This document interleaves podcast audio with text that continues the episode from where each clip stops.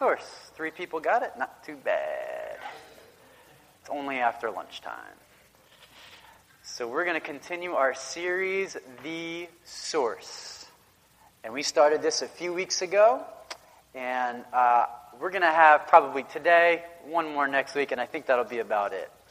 And we jumped into this series because it all started with a message on patience and waiting well. And there was a phrase that we discussed and that we talked about, and the phrase was experiencing the fullness of God's miraculous faithfulness and his promised provision. And when we don't wait well, we do not, we do not get a chance to experience the fullness. Everybody say fullness. Fullness, fullness all of it. The fullness. We don't wait well and become impatient when we make moves and we just complain a lot and just kind of just do our own thing. We miss out on the fullness of God's miraculous faithfulness and His promised provision. He has particular ways, particular timetables, in a particular method that is perfect. And if our comfort rises above his timetable, we can mess things up.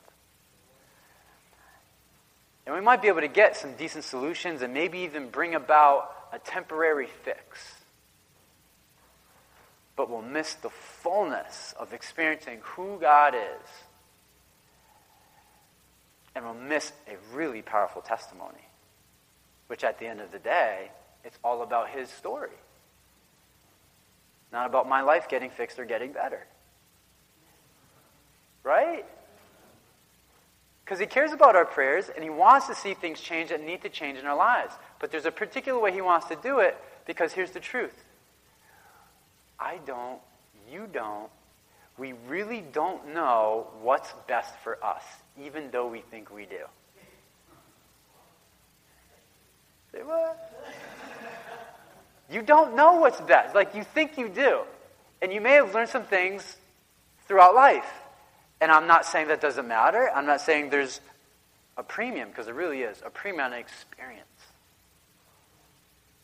So I got to listen to just older people whether they're even Christians or not. Like they have some wisdom.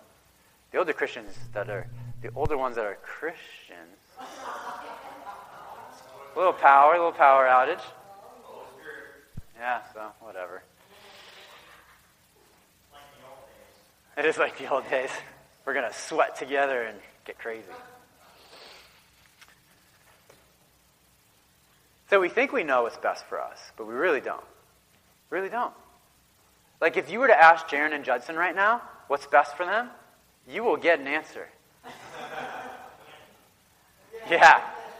More candy, more toys, all kinds of craziness.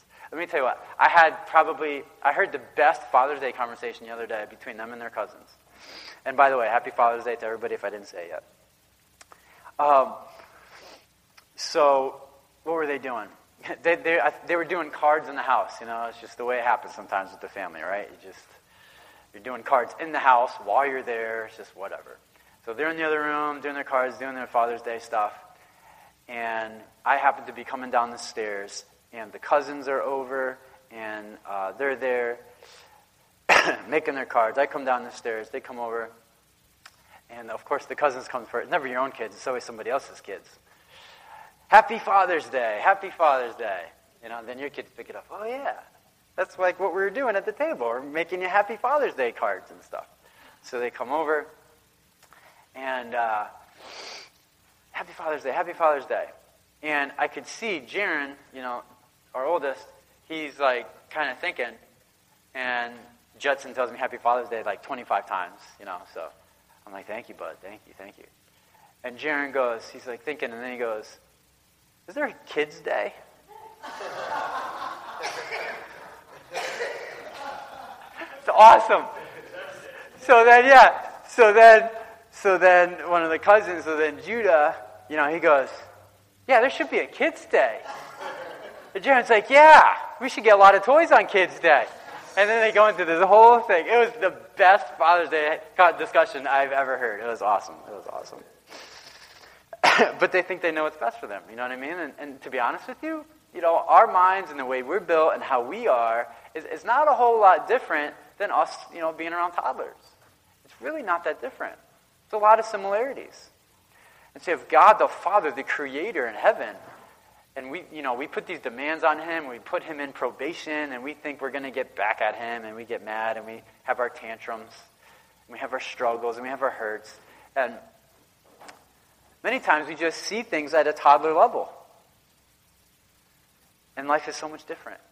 And I so badly want to experience and know the heart of God so I cannot just, you know, know Bible verses and cliches but have a true lifestyle that says, man, God is truly miraculously faithful. I have experienced this provision that he, only He can bring.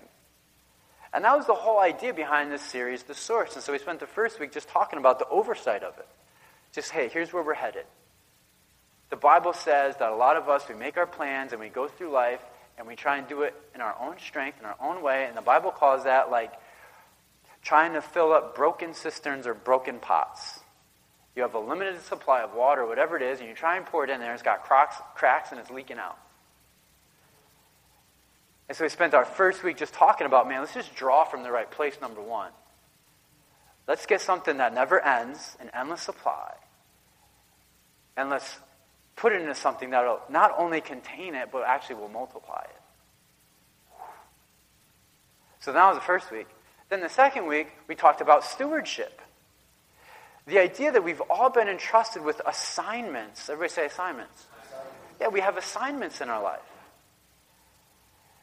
And we all have different roles in life where father, Father's Day, mother, grandmother, student, uh, you know, worker, whatever it is, we have these roles. And within those roles, we have an assignments from God of ways that he wants to see things happen and develop. He has like a plan.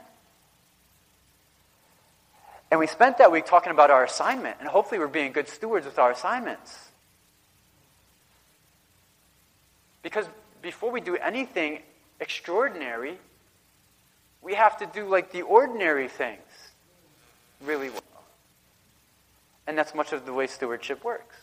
So we talked about that week, then we did, after that, we did um, part one of, of finances and money. And that first week, we talked about whenever you're talking about money, money just magnifies and reflects whatever's happening in our own lives, in our own hearts. So much of the way that we consume, and much of the way that we purchase, and much of the way that we use things, it reveals what's happening in our own hearts. The amount that we use and consume and purchase, and the quality to which we use it. So we spent that whole Sunday just talking about, hey, our hearts. Like, wherever Jesus said, wherever your. That's right, wherever your treasure is, there your heart will be also. And so we talked about for a lot of us, for all of us, right? This is the truth. For all of us, we tend to treasure things that might not even be horrible, but aren't best. And it takes real wisdom and it takes the Holy Spirit to be able to communicate to our hearts what is best and what is maybe, you know, not horrible, but it's good, it's just kind of off the mark. We need the Holy Spirit's leading, His teaching. Say, hey, listen, this is best enough. Spend money on that. Hang out with that person. Actually, don't do what you wanted to do right now. Like, don't do that workout. Cheat on your diet for right now.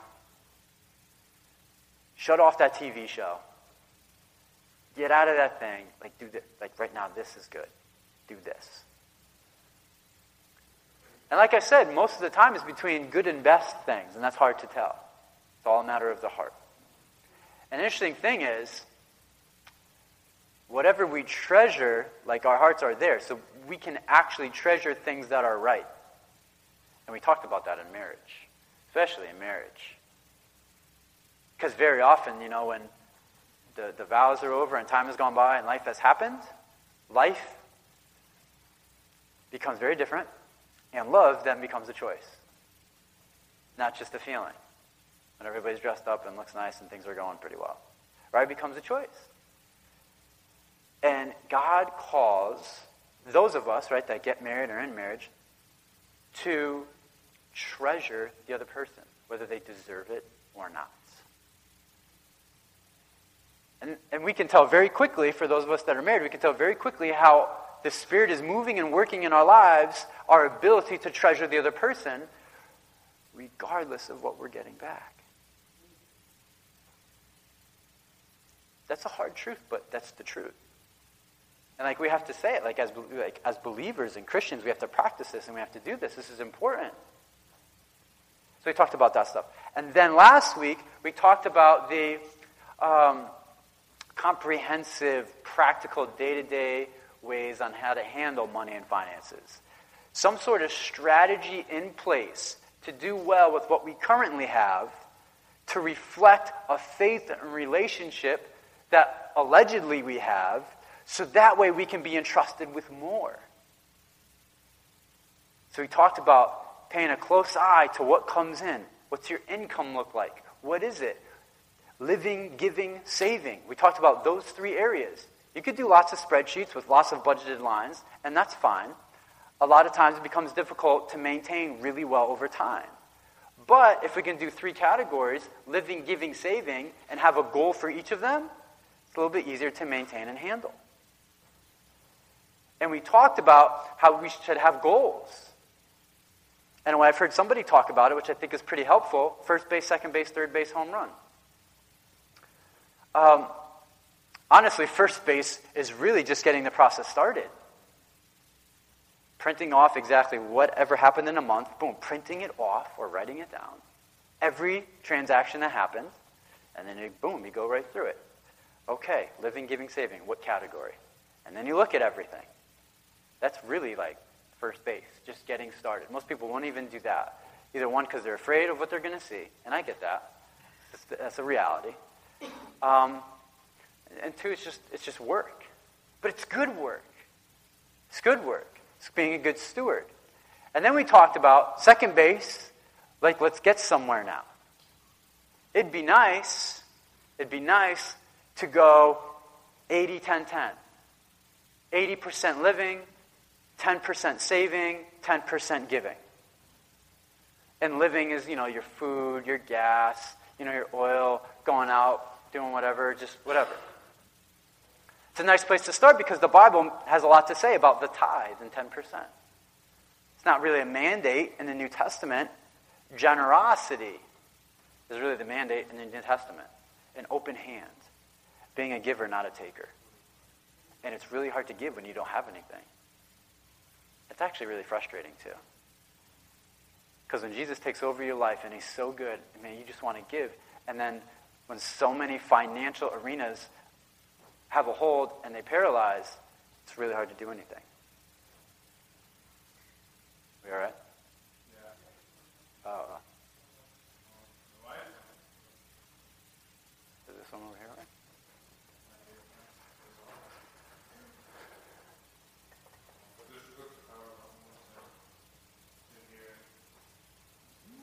Just touch it twice. There you go.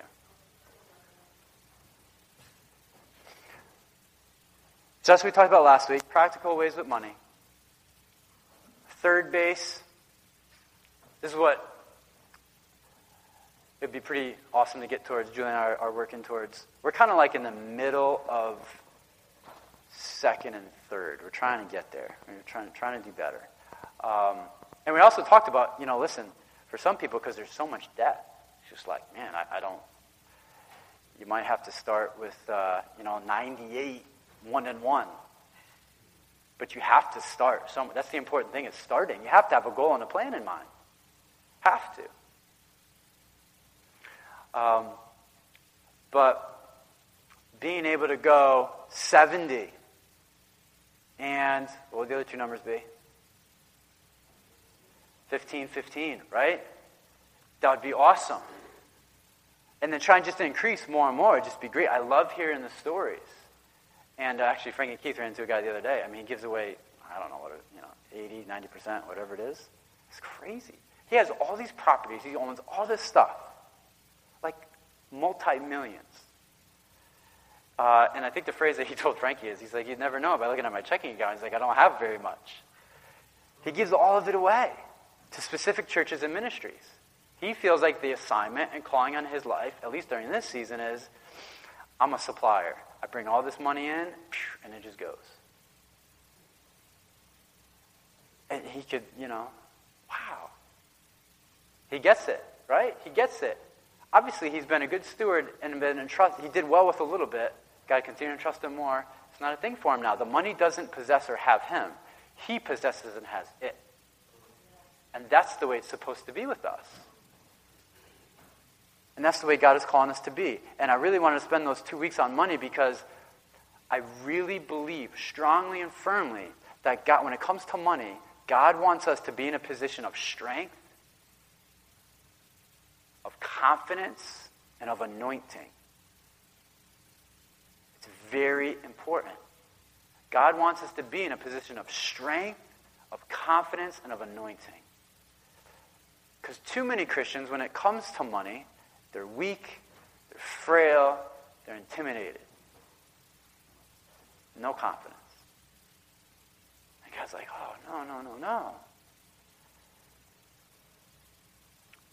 Looking for us to be givers. It's really hard to live a life of giving if you don't have anything. Very difficult. Because not only are we supposed to draw from the source, God Himself, and live from that source, what happens is that as we are in life, we start to become the source for those around us. We just become what God has been doing. And we give it to those around us. I mean, that's what Christianity is. That's how people know that we're even Christian. Not by how well we preach or how many memory verses we know or how many verses we post on Facebook or whatever. It's about the transformation, right, that happens inside of us and through us, and we just we just give it. And sometimes it comes through money. A lot of times it comes through money. Become loose with it. So we talked about that stuff. And then now it brings us to this week, which I know I've said it before, but honestly, truly, I don't really think I have much to say on it. Um, abundance. That's this week. It's just abundance. This idea of abundance because it's mentioned and is talked about a lot in the scripture, and so is poverty. Um, but it's interesting some of the things said about abundance. So let's go to John 10. You're already there, I think. Verse 10. Take a look.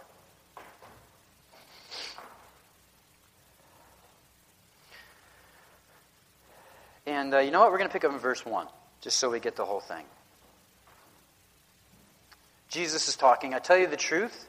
The man who does not enter the sheep excuse me, into the sheep pen by the gate, but climbs in by some other way, is a thief and a robber. The man who enters by the gate is the shepherd of his sheep. The watchman opens the gate for him, and the sheep listen to his voice. He calls his own sheep by name and leads them out. When he has brought, brought out all his own, he goes on ahead of them, and his sheep follow him because they know his voice. But they will never follow a stranger. In fact, they will run away from him because they do not recognize a stranger's voice. Jesus used this figure of speech, but they didn't understand what he was telling them. Verse 7 Therefore, Jesus said again, I tell you the truth, I am the gate for the sheep. All who ever came before me were thieves and robbers, but the sheep did not listen to them.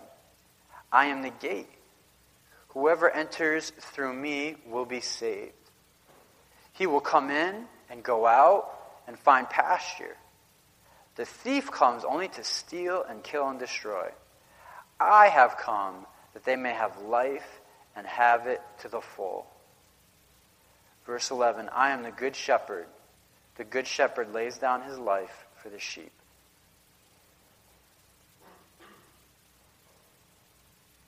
Skip to verse 14. I am the good shepherd. I know my sheep, and my sheep know me.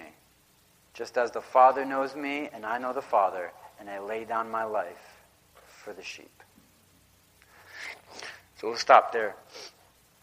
Um, you can tell, right from the passage, that uh, you have this situation where shepherds and sheep, and so it's kind of foreign to us. Unless you really Google it and you watch some videos and you kind of see like what happens, it's kind of, you know. Um, you can learn a little bit about it though. Again, with kids, when you're in a crowd, it's amazing to me how they can just pick out parents' voices. You know, you can just be like at the Big E or some carnival or something and be like, hey, you know, and they like, your kid like, they know.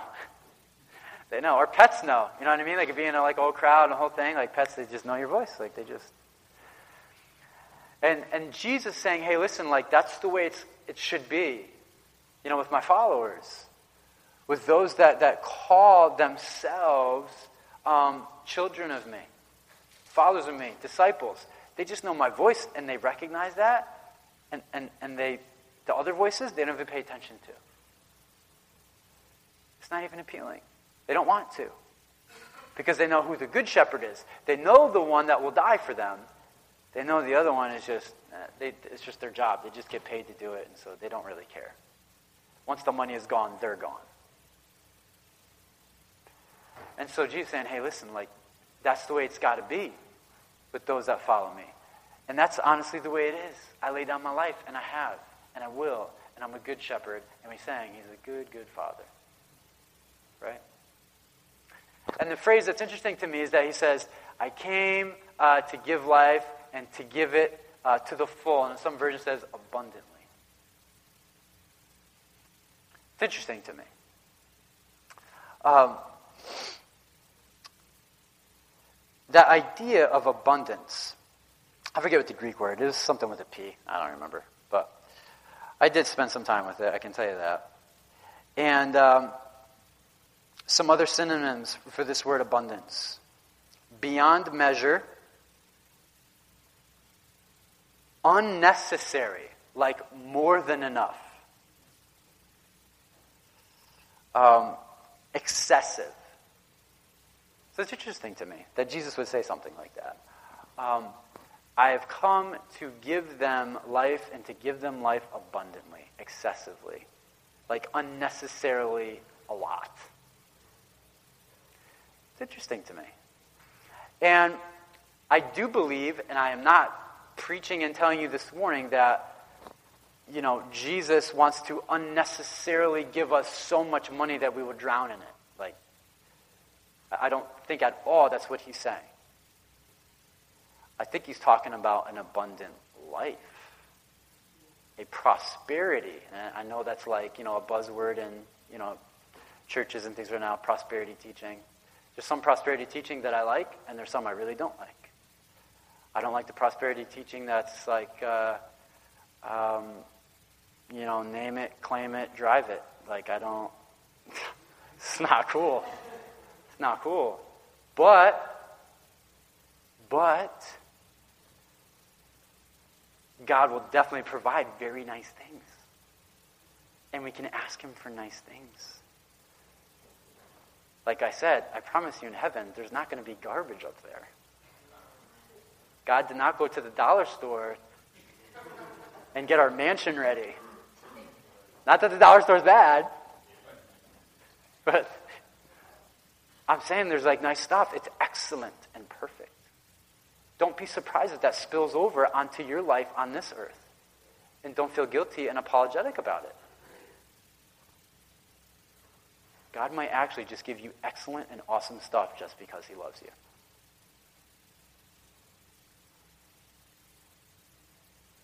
He also might take it away. Because it's very important that the stuff doesn't have us. Very, like utmost importance. A couple verses here, the Bible talks about this idea of abundance. And um, and I want to try and read a couple of these. They're just short verses here, just this idea of abundance. In Psalm 23, verse 5, you know, Psalm 23 is the famous psalm. It says, You anoint my head with oil, my cup overflows. In John 7 38, it talks about how there's going to be springs of living water that erupt within a person who believes in Jesus Christ. And in Philippians 4:19, it specifically says that all of your needs will be met. You know, there's this idea that there is this true abundance, that there's this excess. And it's a reality. And I think it's very important for us to be aware of the reality, be encouraged by it, and be encouraged by it. Here's why. Is because I think if we're going to do this idea of the source and truly live from the source and truly allow God to do a work in us so he could do a work through us, it's a lot easier to really believe it and be all in if you really felt that you had an abundance to work with. If you felt like you had a limited amount of emotions, you will treat people that way. If you feel like your forgiveness o meter, if there is such a thing, can only take so much, people will only get so much. Right? If we feel like our finances can only go to some point, it will only go to that point.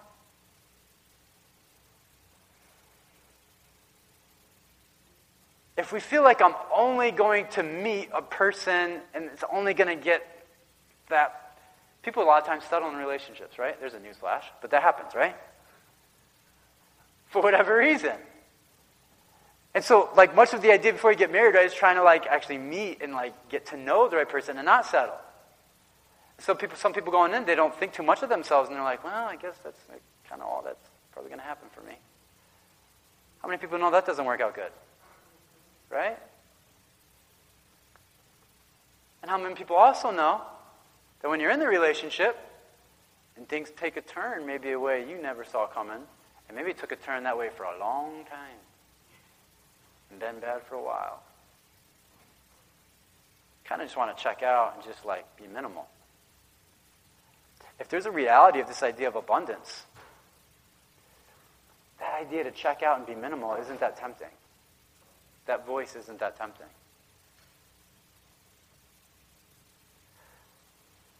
Because there's a lot of people, a lot of Christians think kind of their best days are behind them. They had some like good seasons, and you know, it's just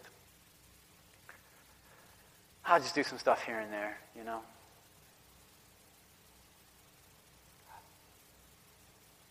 I mean, Jesus said that whoever comes to me from within them will overflow, overflow springs of living water.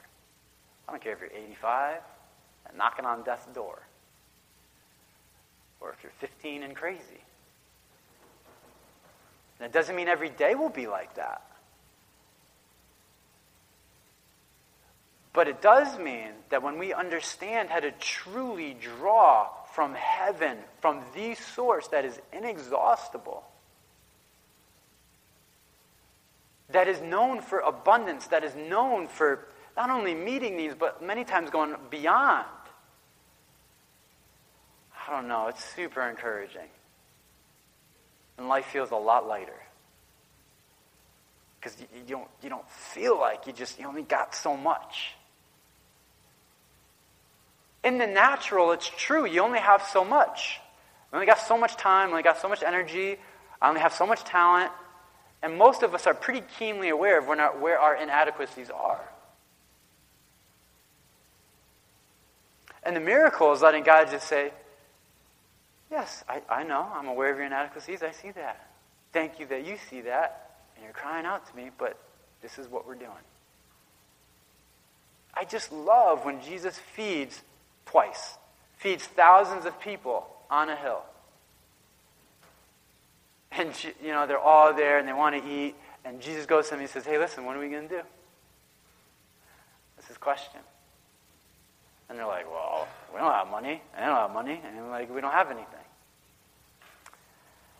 And Jesus like, ah, you know. He's just testing them. He's just seeing like where they're at. And many times we're in places and situations in life, and he's like, well, what are you going to do? And I can remember too many seasons in my own young life where it's like, mm, I don't know, I got this, I got that, you know, use this and do that. And, and now you got the internet, so now you got Google on your side, so you can use that too. And other people and other resources. And lots of times. Now, what I'm trying to do, and I hope what you're trying to do is when a situation or a person or a relationship or whatever feels like it's not worth it to deal with anymore, it's not worth it like to do, I don't want to venture down. It's such a mess. I don't want to deal with that. I'm so tired. I've dealt with it before and I don't want to.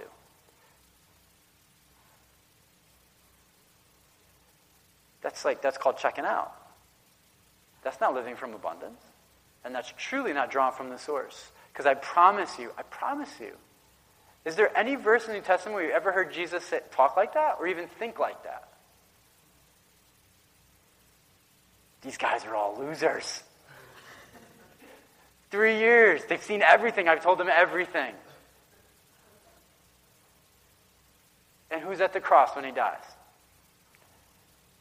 A few women and one of the guys.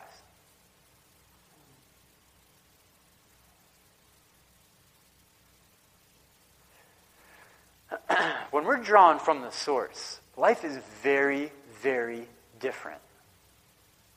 It's very different. We talk differently, we think differently. There's not much room for quitting. And he encourages our hearts to go further because he will carry us. Because there's no lack in the supply, but there's a lot of lack in our strength.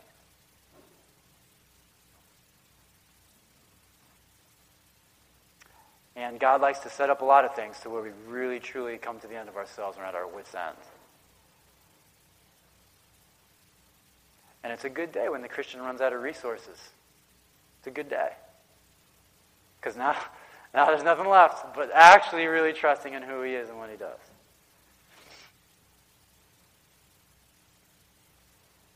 So I thought about this uh, thing of uh, you know abundance a little bit. Um, two thoughts about it. One is um, there's this super abundance and quantity that God is able to do. My cup runneth over, springs of living water that just come out, feeding 5,000 with, you know, five loaves and two fish. That's crazy. It's ridiculous. Super abundant in quantity. Sometimes, some seasons, some ways, some people, some lives can be super abundant in quantity. And uh, God may bring it, and you don't have to apologize for it. Uh, but I can promise you, like, you know, he, he gives us things, and we're called to be the source, and to be open, have it filter through us, have it do what it's going to do. And um, I don't know, it's a reality that happens. It happens. And I don't think it's wrong to even pray and ask God for that.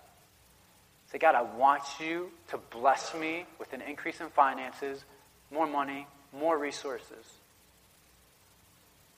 so I can be just a better giver. So I can just do more. It's not a bad prayer. And God, you know, very well might say, okay, but your budget sucks. So guess what? We need to work on that. Because you, you just, you don't get it yet. So many people think, like, we think we're abundant and we're doing well and we feel powerful when we feel like we, have, we can purchase whatever we want whenever we want, our purchasing power.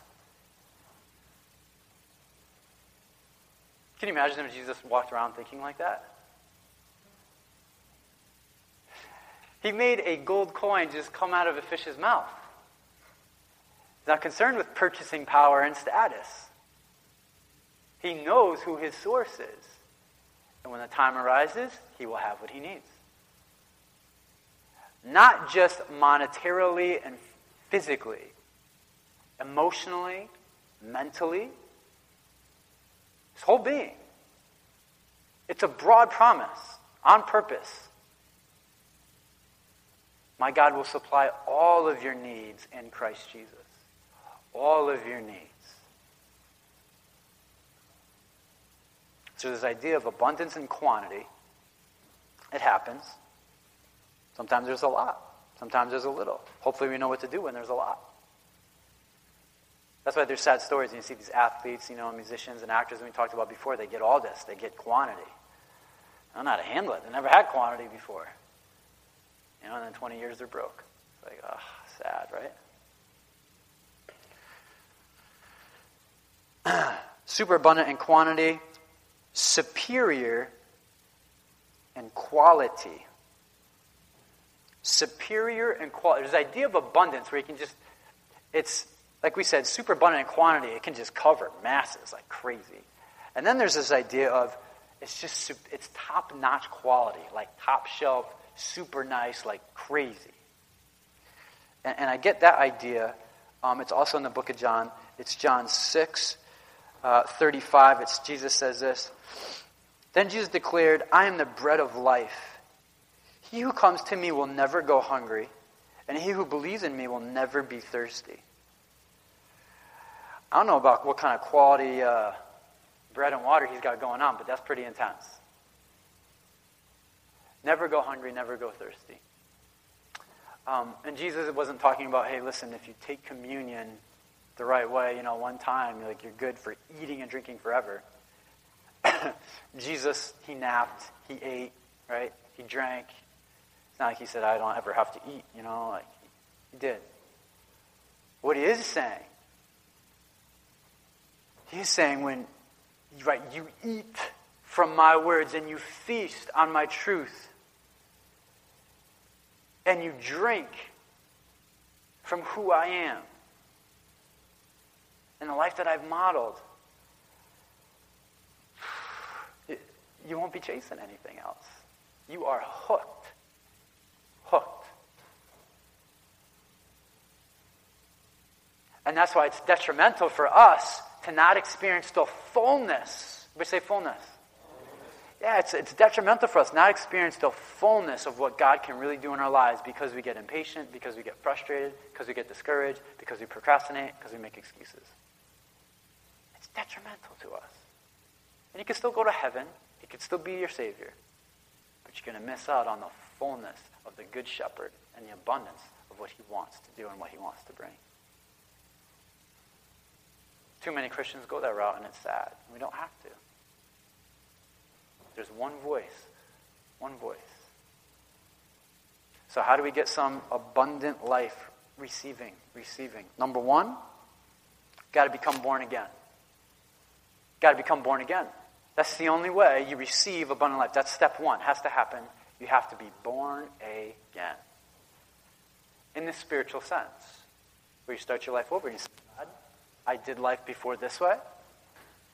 Now, I'm going to actually do life the way you say because you're my king and my savior, and you paid a debt I could never pay. I think you are the good shepherd, so I'm following you. That's being born again.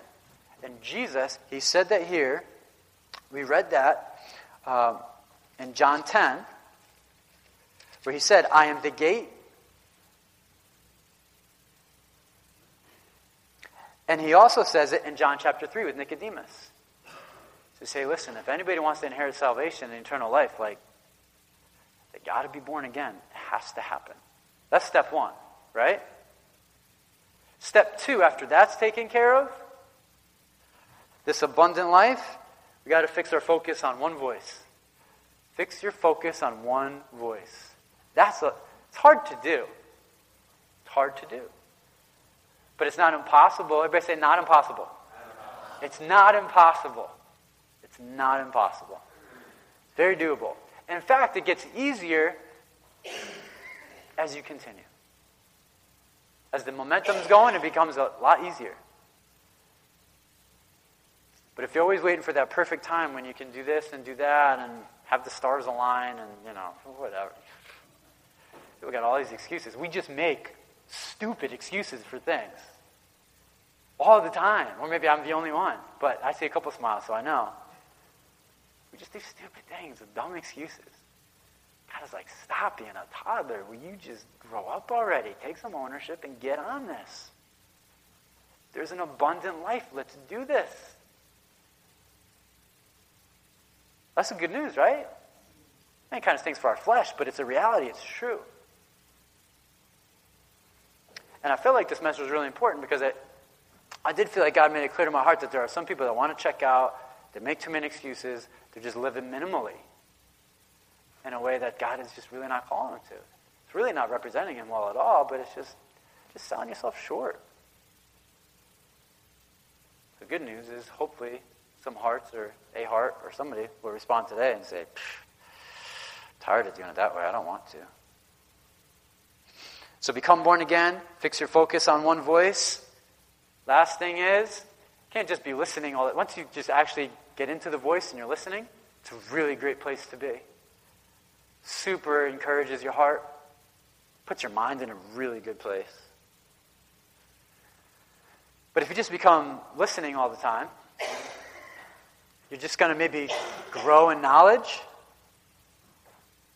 It becomes kind of self centered, actually, too. It can do that actually really quickly. And the goal for us is not to just absorb all this stuff from God. The goal for us is to become these things. That's next level. Everybody say next level. I want to play varsity. I'm not interested in JV. Right? JV stinks. I mean, you know. Sometimes you got to do it, but it's just the goal is to get varsity. Become, become it. Become, become the love. Become the forgiveness. You're a source of it. We become a source of it because heaven has come into our homes, has come into our hearts. Man, I want to give up on you, but I won't. It seems like a total waste of time. You have so many issues and problems. Where do we even start with the amount of issues? Heaven says, okay, we're going to start somewhere. Boom, we're starting here. Time to chip away. Just like our message on Maple, that disgusting spot, all that overgrown nonsense, you know? She's like, ah, such a disaster. Just want to quit. Like, wow, why did we sign up for this? Pastor, that was a bad idea. May have been, but you know what? I'm going to go after that sucker, I'll tell you what.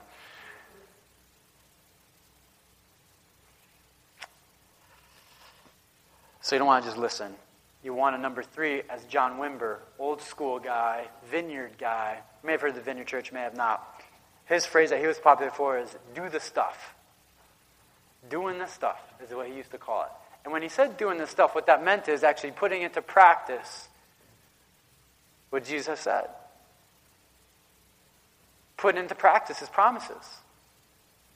Praying over people, praying out loud, encouraging people, using your gifts in like whatever way, like get like doing it, doing the stuff. Doing the stuff. So three things, right? Born again, number one's got to happen. Got to fix your focus on one voice. And then number three, right, we got to do the stuff.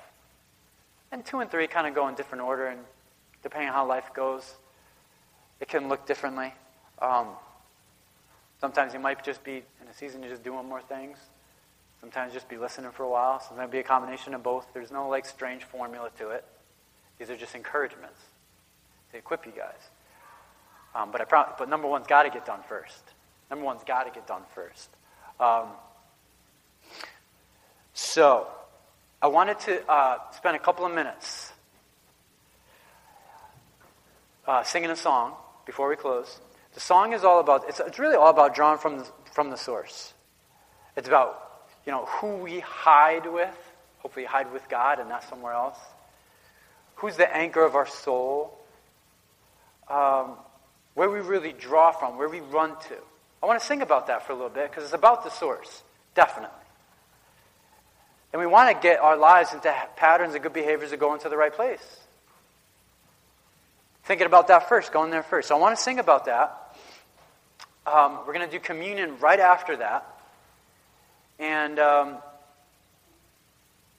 yeah, you can feel free to sing along. The words will be up there. And yeah, the focus of the song is about God's goodness. Everybody say God's goodness. Yeah, He's our Father. He's so good.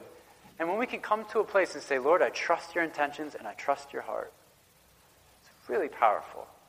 Because if we really believed how good He is, it changes a lot of stuff. It changes a lot of stuff. And sometimes we need to just sing it We just need to sing it. So we'll sing it together, then we're going to do communion, and then I guess, as Christine said, nobody can leave. We have to go downstairs after. So you don't want to make her mad. So. All right, Austin, you can play that.